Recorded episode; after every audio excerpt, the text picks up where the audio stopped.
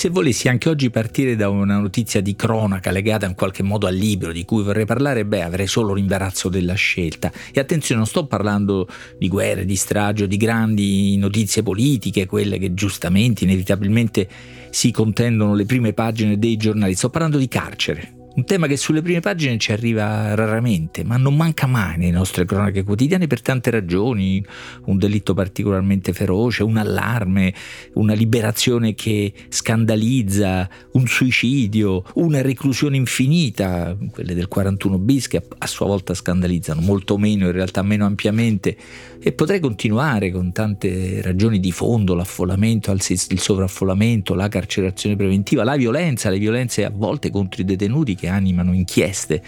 drammatiche in corso, qualche particolare, diciamo così, qualche aspetto particolarmente assurdo come la detenzione dei bambini in carcere, ovvero dei bambini involontariamente detenuti perché ristretti insieme alle loro, alle loro madri, pochi bambini, poche unità, questione che però non si riesce a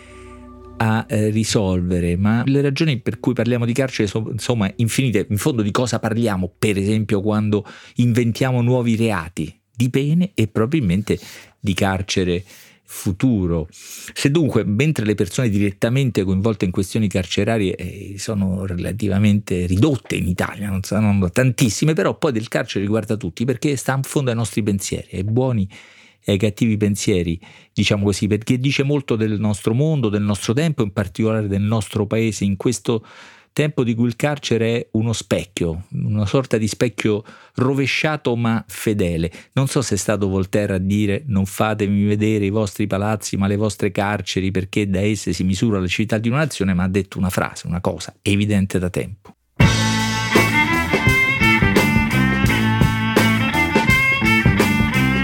Questo è Timbuktu di Marino Sinibaldi, un podcast del Post che parla con i libri.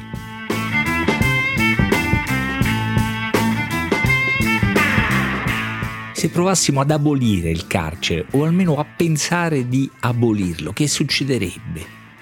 Ci sentiremmo più liberi o più insicuri. L'esperienza ci dice che, insomma, il realismo ci dice che abolire il calcio è ora al di fuori della nostra portata, almeno l'esperienza mentale possiamo concedercela. Con un libro che si intitola proprio esplicitamente Abolire il carcere, è stato scritto da un piccolo gruppo di studiosi e attivisti, Luigi Manconi, Stefano Anastasia, Valentina Calderone e Federica eh, Resta è stato pubblicato da Chiare Lettere qualche tempo fa, un po' più di, di un anno fa, ma il tempo trascorso dalla sua pubblicazione non, non, ha mutato nulla, perché nulla del valore delle affermazioni, delle considerazioni che contiene, anche perché riguardano una realtà di cui molto si parla ma che pochissimo muta, rimane ferma nella sostanza, qualcosa come una misura legislativa, una vicenda giudiziaria, un'interpretazione giuridica muta magari qualche connotato e soprattutto riaccende la discussione, ma non i dati di fondo. Ed è proprio i dati di fondo alla sostanza della questione che guarda questo libro che è un titolo così lapidario che ripeto, no? abolire il carcere ma non provocatorio, assolutamente non provocatorio, non vuole essere provocatorio questo titolo e questa proposta, anzi le pagine del libro, diversi capitoli, sono singolarmente privi di quella retorica e dell'enfasi che ci si attenderebbe da una proposta così eh, radicale. No? Il libro è serio, le proposte che contiene sono serie, motivate, ragionate e contro le apparenze, contro il pregiudizio con cui potremmo guardarle, realiste se non altro perché muove da una serie di constatazioni realistiche, come negare che il carcere non dissuade nessuno dal compiere delitti, rieduca molto raramente, anzi assai più spesso riproduce all'infinità crimini e criminali, rovina vite, comprese quelle di chi sorveglia i carcerati. Se la frequenza dei suicidi nei detenuti è in media 17-18 volte quella delle persone libere, ricorda Gerardo Colombo nella prefazione, ed è naturalmente un dato impressionante, anche negli appartenenti alla polizia penitenziaria è superiore alla media nazionale e dunque c'è poco da dire. Il carcere non costituisce un efficace strumento di punizione dal momento che quanti vi si trovano reclusi sono destinati in una percentuale elevatissima, più del 68%, a commettere nuovi delitti. Non produce dunque l'effetto di ridurre il tasso generale di criminalità, ma consegue il risultato opposto, innalzarlo ulteriormente affinando le capacità delinquenziali dei detenuti. Riducendo il potere di deterrenza della pena si limita la capacità di rassicurare i cittadini rispetto alle minacce e ai pericoli. Ecco un tipico brano dello stile anche dello sguardo di questo, di questo libro, no? il paradosso per cui il carcere aumenta l'insicurezza aumentando la possibilità di delinquere, diciamo così. È un libro che si affida a questi argomenti piuttosto che eh, ai proclami. Vorrebbe produrre una discussione razionale su un tema che poi è quello della pena, del, della colpa, del peccato, del reato, della punizione, in genere la ragione si ritrae un po', sono discussioni che di razionale hanno poco, c'è un'assenza di proclami, dicevo, ma non di principi naturalmente, c'è per esempio l'ombra luminosa di Cesare Beccaria del suo capolavoro dei delitti e delle pene che soffia molte di queste pagine, ma c'è più direttamente, più recentemente, diciamo, il vento della Costituzione, che, anche perché la Costituzione in due articoli si è occupata più direttamente del, del, tema della detenzione, in tutti e due i casi proponendo delle condizioni apertamente contraddette dalla situazione attuale dei carceri. L'articolo 27, il comma 3, dice le pene non possono consistere in trattamenti contrari al senso di umanità e devono tendere alla rieducazione del condannato. L'articolo 13 del quarto comma dice è punita ogni violenza fisica e morale sulle persone comunque sottoposte a restrizioni di libertà, adesso anche senza polemiche, e sono, sono condizioni largamente inevase, tradite dal carcere come oggi. Vorrei ricordare tra l'altro che la Costituzione è stata scritta da persone che il carcere lo avevano conosciuto, il carcere il confino fascista da vicino, e leggendo il libro anzi colpisce che uno di loro, Vittorio Foa, sostenesse che nessuna pena detentiva dovrebbe superare i tre, massimo cinque anni. È particolare ascoltarlo da lui che da giovane di anni di galera per la semplice opposizione al fascismo se n'era fatti più di sette.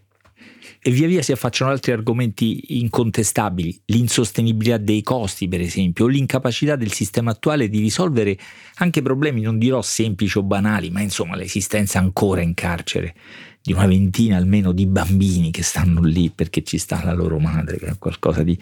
scandaloso e che nella sua facilità o semplicità non si riesce a risolvere, come il più grave, ben più grave ampio problema del sovraffollamento. Attualmente i detenuti dovrebbero essere, secondo i dati che ho adesso, quasi 59.000, i posti sono solo 51.000, una bella dose diciamo, di sovraffollamento e di sovrappena, diciamo così, di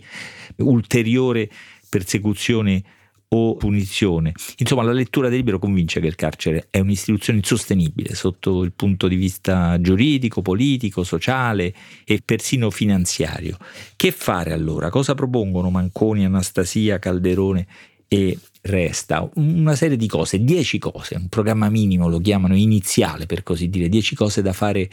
subito, come si intitola uno degli ultimi capitoli, che è poi il cuore di questo libro, di questa proposta abolire il carcere, perché mh, propone una serie di cose, mh, per esempio di ampliare una depenalizzazione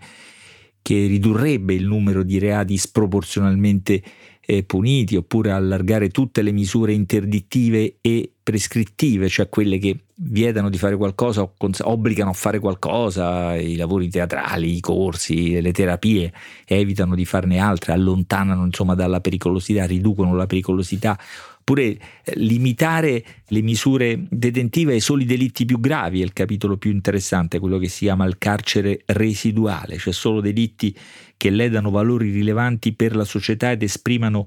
particolare eh, pericolosità sociale, rendendo dunque il carcere davvero l'extrema razio, appunto il carcere residuale, oppure evitare ancora il carcere prima del giudizio. Nei dati che abbiamo, circa un terzo dei detenuti sono ancora in attesa di giudizio, cioè non dichiarati colpevoli, li dovremmo dire innocenti, come si dice, fino al giudizio definitivo e ancora altre questioni che riguardano il disagio psichico, i minori. Ecco, in questa serie di proposte si vede, si rivela secondo me il senso pieno di questa idea, abolire il carcere. Nell'interpretazione di Gerardo Colombo, se si realizzasse tutto quello che gli autori di questo testo propongono, il carcere che ne uscirebbe sarebbe così diverso da quello attuale che il nome che ora usiamo per definirlo non lo identificherebbe più. In questo senso il carcere sarebbe abolito. A me questo libro sembra un esperimento, un, sasso lanciato in uno stagno che resta immobile, diviso fra chi alimenta le paure e chi non ha il coraggio di affrontarle radicalmente quelle paure con idee come questa. È uscito più di un anno fa, ma posso dire che il silenzio che mi sembra lo abbia circondato